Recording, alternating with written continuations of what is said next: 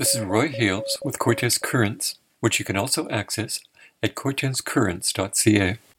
It's been a month since the Quadra ICAN Energy Efficiency Team achieved its goal of having 14 solar panels installed on the roof of the Quadra Elementary School.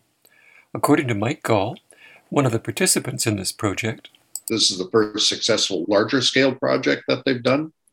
Everything else has been workshops and that kind of stuff. So I'm hoping it'll be used as a catalyst to motivate other people. The energy team put together a proposal to install solar panels on the Quadra Elementary School. The system was designed to produce enough solar power on a grid tie system that would be equivalent to the power consumption of a typical Quadra residence or Cortes residence. And the idea that would serve as an educational platform for the students and a monitoring system for how well solar panels operate in this part of the world that would be publicly accessible so that people and residents could actually go onto a website and monitor the activity of the power generation of that particular system. As it stands, 14 panels only represents about a 5% conservation of the power that the school on an annual basis would typically use. But it wasn't to, to serve the purpose of actually conserving or improving the power consumption capabilities of the school, but more to provide an educational platform. The idea is to have the young students recognize how, number one, the technology works, what are the benefits, and that they create a lifelong learning opportunity that they can take with them as they mature into adults and find themselves in the working world.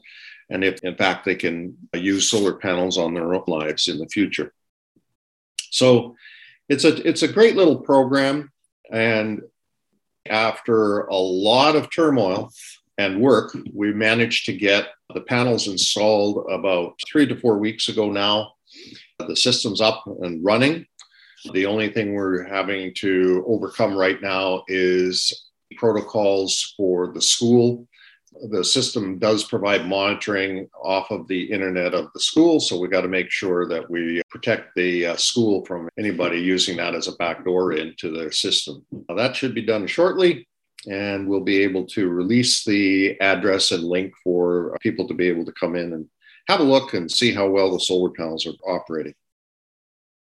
The expected performance of the system is just under six kilowatt hours per day. And with the sunshine that we've been having and the angle that the panels have been set at, because we have to go with a different mounting system as what we originally had planned, they actually will be performing in this particular environment at least as good as predicted and or better because they are at a slightly higher angle of tilt in reference to the sun. And as the sun tracks across the sky at this time of year, it's relatively low angle to the horizon. So it actually has a much better dead on effect on the angle that we've used. Later in the season, during the middle of the summer, when we would expect to have peak performance, we might actually get a little bit less than what we've expected just because the angle of the panels isn't optimized for that. However, the days are much, much longer in that time frame, so I'm sure they'll perform extraordinarily well. These panels are actually very high efficiency. They're right at the top of efficiency curve, uh, so they would work extraordinarily well with the sunshine that we've had as of late. You've been listening to an interview with Mike Gall, one of the participants in this project. In a previous interview, Gall and Jan Zwicky, head of the ICAN Energy Efficiency Team, explained that the solar panels were to be installed by TerraTech Energy and maintaining them will be a grade 5 and 6 science project. Quadra ICAN partnered with the Quadra Island Foundation and School District 72 to make this project possible. This is Roy Hales with Cortes Currents. Goodbye.